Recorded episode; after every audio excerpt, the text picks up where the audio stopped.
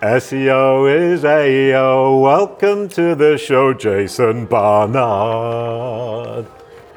Okay, so today I have a pleasure to interview Jason Barnard, and so I'm very excited about that. I'll try my best.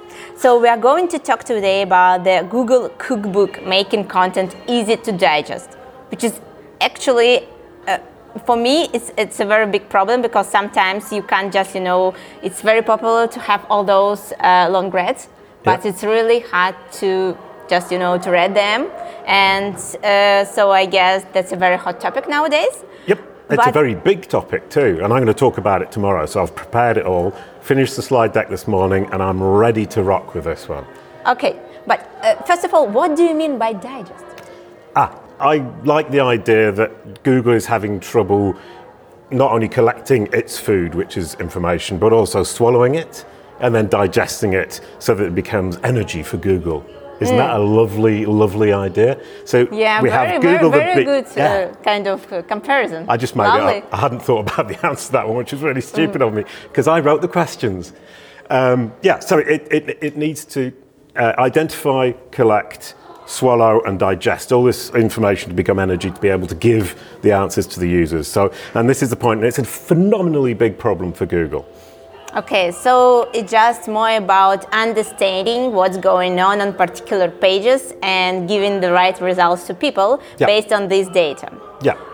Okay, so you talk about four main four main focal points. Let's go through them one by one. Yep. So starting from structured data schema, which is very popular right now. Yeah. So like just tell me how it relates to digesting by Well- Google. The structured data, as we all know, just confirms what's already on the page. So Google will have digested or will have swallowed rather the, the information on the page, even though it wasn't structured.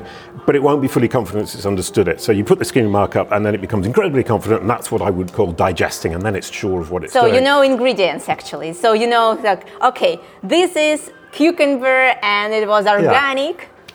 Exactly. So yeah, you can you can you can give it all the information that break break your food down into ingredients. I'm not sure how far this is going to. yeah. Yeah. I don't know how far this is going to fly as an idea, but we can keep trying. um, but you break it down into name value pairs, so it really knows what you're talking about. And one thing I see is that people go, okay, great, I'll use it. And what they don't realise, and probably what they don't do, is use it all over the place. You have somebody like Martha Van Berkel who says, use it on every page.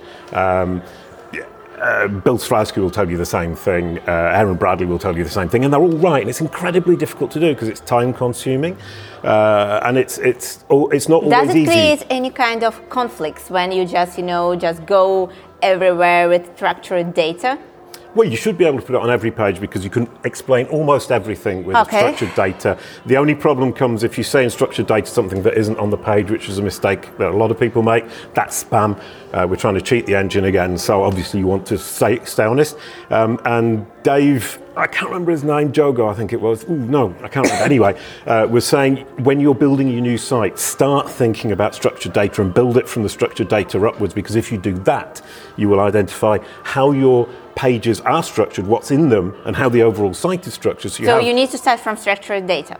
If, if you're doing a new site, start with structured data. That was his advice. So you've got not only your ontologies, categorizations, that idea of, of, of splitting your content into silos, but then you also have But what about data. CMS systems? Because if you like a lot of people just you know don't build a website from scratch, they just use WordPress or Joomla or something like that. Yeah, okay. So, so thinking about your new site, you're obviously going to think about categorization. When you're thinking about that, think about what schema are going to put on each category. And that will help you understand where you're going wrong with your categorization because you will okay. spot the errors. I used uh, WordLift, which is Gennaro Cuofano and Andrea Volpini, uh, um, who are brilliant guys. And I put it on my website, and, and they basically do the structured data and they try and put everything into entities uh, with relationships. And I Yeah. realized how badly I explained everything. I mean, I wrote Jason Barnard, double bass. And that means I'm a double bass, and I'm not a double bass, I'm a double bass player. So I'm using the thing for what I'm doing with it, as it were. Um, and, and that's very, very confusing for Google. Jason Barnard is a double bass, which is incredibly stupid. Jason Barnard is a double bass player, is much more intelligent. But as Yeah, human beings, we make that link between double bass and double bass player. It's obvious what we're talking about. Uh, and so I went But through my not for a website and realised how rubbish I was, and I should have started with schema. So that, that's the first one. That's incredibly big, uh, and I can't stress it enough. But I think the people who listen to this already know that. Next point. Okay, DOM extraction, HTML5. I love HTML5. I think I'm the only fan in the world of HTML, semantic HTML5. Maybe not. The biggest fan in the world of HTML5, semantic HTML5. Um, the idea that Google can go into your page and immediately identify which of the important parts of the content is completely ridiculous. Extracting from DOMs is very difficult. The DOM structure becomes very quickly very complicated. HTML5 obviously identifies which is the central content, which is the menu, which is the sidebar, which is the nav, so on and so forth. And you can say, look, concentrate here, man. Off you go. Uh, and if you look at sites like Amazon or Yelp or Wikipedia, they're structured incredibly, always the same way. So Google will take the time to figure out how they're structured because it needs that data. And those sites are so phenomenally big and so phenomenally important that it has to do it. But on my little site, it obviously doesn't. So I need to give it HTML5 structured. Uh, sorry, semantic HTML5. Um, Cindy Krum also mentioned a really nice example of using AMP pages because AMP is very simple and structured. So you end up with the situation if you have an AMP page and a normal HTML page, Google can look at the two, compare them, and realize or confirm to itself that it's fully understood your HTML by using the AMP because it's structured and because it's hosted on Google and because it's very simple. Love that idea. Okay, so makes sense. But, but uh, by the way, Cindy Krum makes a lot of sense a lot of the time. All of the time. Oops. Sorry, Cindy. So I'm just wondering about like you know categorization inside e-commerce website. So do you need to just you know stay with the same navigation when it comes to just you know browsing uh, via Google when you try to keep it like you know structured? I mean across big web e-commerce websites. I love the question. It wasn't on the list, so you're cheating here. a little bit. A little bit, and I now know what it feels like when somebody asks you a question you're not ready for. So yes, and in fact, really interesting is uh, you've got Jono Alderson and Cindy Krum, so she keeps coming back. The idea of Jono Alderson says blocks, Cindy Krum says fraggles, and it's the idea that we don't look at web pages, categories, and so on. We look at blocks. The website contains blocks, which are categories. Yeah. Within those categories, you have pages which are blocks. Within those pages, you have HTML5 semantic blocks. Right. And within those blocks, you have Fraggles, which is Cindy Krum's super duper favourite thing in the whole wide world, which is the headings, which then break that main contact into blocks of heading two plus paragraph. So, whatever level you're looking at it, you're looking at it the same way, i.e., blocks. And that's what Google wants to do and it's trying to do, and that's where we're going. to simplify everything. It's indexing in blocks or fraggles, as Cindy calls them. It's uh, indexing in blocks. So we need to think in blocks, and all of the things that we've done, the DOM and the HTML5 and the schema markup, is helping Google see these blocks and understand these blocks as individual chunks of content. I say chunks, by the way, which is rubbish. I know. So I said chunks, and Jono said, "Nah, blocks is better." Okay, he's like a pro. Yeah, Jono's a good guy. So yeah, uh, In, brilliant. in, in those blocks, we have tables and lists. Yes. So what about them? Tables are brilliantly super duper interesting if you're into that kind of thing. Arnout Hel- Hellemans was talking about it. Um, I think it was 95% of all tables on the web are used for design and not for data. So Google has a phenom- phenomenal problem identifying which tables are design and which ones are data. And it's, it's had to do that with machine learning. It can now identify which ones do contain data, and it actually has a, an experimental search system within its table database Yeah. That Yeah, yeah. Arnout Hellemans Yeah, mentioned on the it's webinar very intelligent and just you know it, it simplifies Yeah. users' life. What I think because when you search something, it's just like okay. The other, the other really interesting story with tables is we're coming back to these very old HTML elements, tables and lists, which we all kind of threw away with the bathwater uh, 15 years ago. Sorry, that's baby with the bathwater. but it's all old school HTML that's now coming back, which is incredibly in, well, interesting, fun, silly, ridiculous, but cool.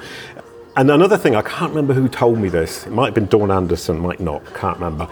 Um, is when you've got a table, it's really good to uh, describe underneath what's in the table for two reasons. One of which is some people don't like reading tables, they prefer reading text, a bit like videos with transcripts. The other is that it confirms to Google what it's understood and it allows you to give co occurrence and context around the table that makes that table all the more powerful in Google's index. Brilliant ah. stuff. So you just, you know, add description after a table. Yeah, you describe your own table. It sounds a bit silly, but actually, when you see a page with that happening on it, makes sense to human beings. Anyone who doesn't want to read the description because they've read the table or vice versa just skips. Google gets double confirmation, Okay. and it creates phenomenal co-occurrence and contacts around your table that makes it more powerful in Google's algorithm. So you will tend to come up more. And I mean, I can't, I can't see it can be any other way. Brilliant. I'll do that. Brilliant, love Brilliant it. advice. I'll do that definitely because we have a few tables and we also use lists. Yeah, and the other thing is get rid of all the tables in your website that are doing design and replace them with divs because div do, divs do the job perfectly well. Then, then you're sending a very clear signal, in my opinion, to Google. I use table properties, and every table on my website is full of data, and Google will take that as a very positive sign. And it is help the beast feed itself, help Oh, the yeah. be- beast digest. The beast will help you. Sorry, I'm calling Google a beast. I just said it was really nice, but maybe it isn't. Okay, sorry. He's a lovely pet. Oh, yeah, Google, the Google Pet. Can we call it a pet? yeah. Not the beast. Okay. So the last one about free text and semantic triples. Yeah, semantic triples. Love them. Don't. Because I have no idea what is Okay. semantic triples. Entity, relationship, entity. I mean, it's sentence, it's ah, English grammar. semantic triples. Yeah, it's really simple. I mean, I, I was going to semantic triples for ages, and then, But it sounds so good. well, Bill Slawski explained it to me when I said something really stupid about it. He explained it very kindly in this kind of, yeah, don't worry, Jason, you haven't understand, but here's how it is, man. Uh, which is great. I love it. Um, and the idea of a semantic triple is very powerful because if you think about a knowledge graph, you've got entities related to each other with relationships, which is a bit of an obvious statement, with attributes. And you can explain those to Google and, in fact, to your users using the idea of entity, relationship, entity. Okay. And so you, if you look at your text, you can think of it as a knowledge graph, which is once again what WordLift does. Uh, look at- Knowledge graph is cool. I love knowledge graphs. It's my top favourite subject. Yeah. Don't know why I'm talking about uh, content feeding the beast. I, I should be talking. Oh no, because I did it in October on Digital Olympus. That's why. Um, and, and the other thing is, people write sentences. I, I'm going to try and make one up, but it's actually not that easy. Um, hang on, what was it? Um, Clark's are the nicest company in the whole wide world, and they sell the most incredibly beautiful, all sorts and types of shoes. And you have the entity, which is Clark's, the entity, which is shoes, and the relationship, which is sells, separated by lots of words. For a human being, that's okay. We can kind of remember what's at the beginning of the sentence when we get to the end, but for a machine, that's incredibly difficult to do. So you should Yeah. really say, the most wonderful company in the entire universe, which is Clark's, sells shoes Shoes? for men, women, and children that are incredibly beautiful, or split it up into several sentences. So you're getting those, Yeah, you're simplifying everything. yeah, and you get it close together, and you can you can put all the fluff and the poetry at the beginning and the end. Don't put it in between the entity, the relationship, Okay, so and the you're other just entity. like breaking the connections. Yeah, and a lot of people say write short sentences. You don't need to write short sentences. It does help, but you can write these long sentences with all these wonderful words in and make it very poetic and very charming to the user, and still keep it very understandable and digestible for the beast. Ah, the pet. Sorry, shit. We just we, we, we lost a little bit in our just internal terminology, Brilliant, but we'll yeah. figure out it later. And, and then the, the other one is co-occurrence and context clouds, which are Dawn Anderson and Bill Slawski's favourite things. Uh, and the idea that you use words that tend to occur together. She uses the example uh, of seashore, beach, shell, sea, Uh-huh. ship, cliff, uh, beach towel, beach ball, sandcastle, so it's whatever all related to co-occurrence, and it's using Yeah. those words around it to, to, to, to create what Bill would call a context cloud, which Yeah. is saying this context cloud, this, this particular topic has this cloud of context around it, which is created by the words of co-occurrence. creating a picture. Yes. You just see oh, brilliant. You're just like you see a picture. Yeah. It's like sending you some emotions. You just can feel it. It's Yeah. like and that, that, that oh, I, can, I can end this little bit on that point is what I once again with tables coming back with lists coming back Mm-hmm. it's all this old stuff and also I would say link building is now PR personally speaking that's really nice you probably disagree no, no, I agree. Oh, crumbs. agree. That's really good. Everyone agrees. How lovely. Um, and, and then real writing is coming back. Yeah. Uh, we're not keyword stuffing. We're not having these awful sentences that, that don't No, no, don't do that. Yeah, and- Your and- flow logic should be really easy to follow. Yeah. So we get real writing back, real copywriting. Yeah, it's very important. Um, Brilliant. very- I'm, I'm so, so, so happy about that. Yeah. So let's sum up things. Uh, so we need to use structured data and all those beautiful terms. Yep. in order to make Google understand better what we do. But Yep. Jason will sum up it better using all his terminology. Oh, I thought you were doing really well then. I mean, Yeah. that, that, that was it. it. We need to use structured data. We need to structure our data, HTML5, semantic triples, uh, tables, Yeah. lists, schema markup, and Bob's your uncle. Yeah, Bingo. that's it. SEO is AO. Thank you, Jason. Isn't it weird that I'm singing to myself? Thank you, Alex, for interviewing me. That was really good fun. Thank you.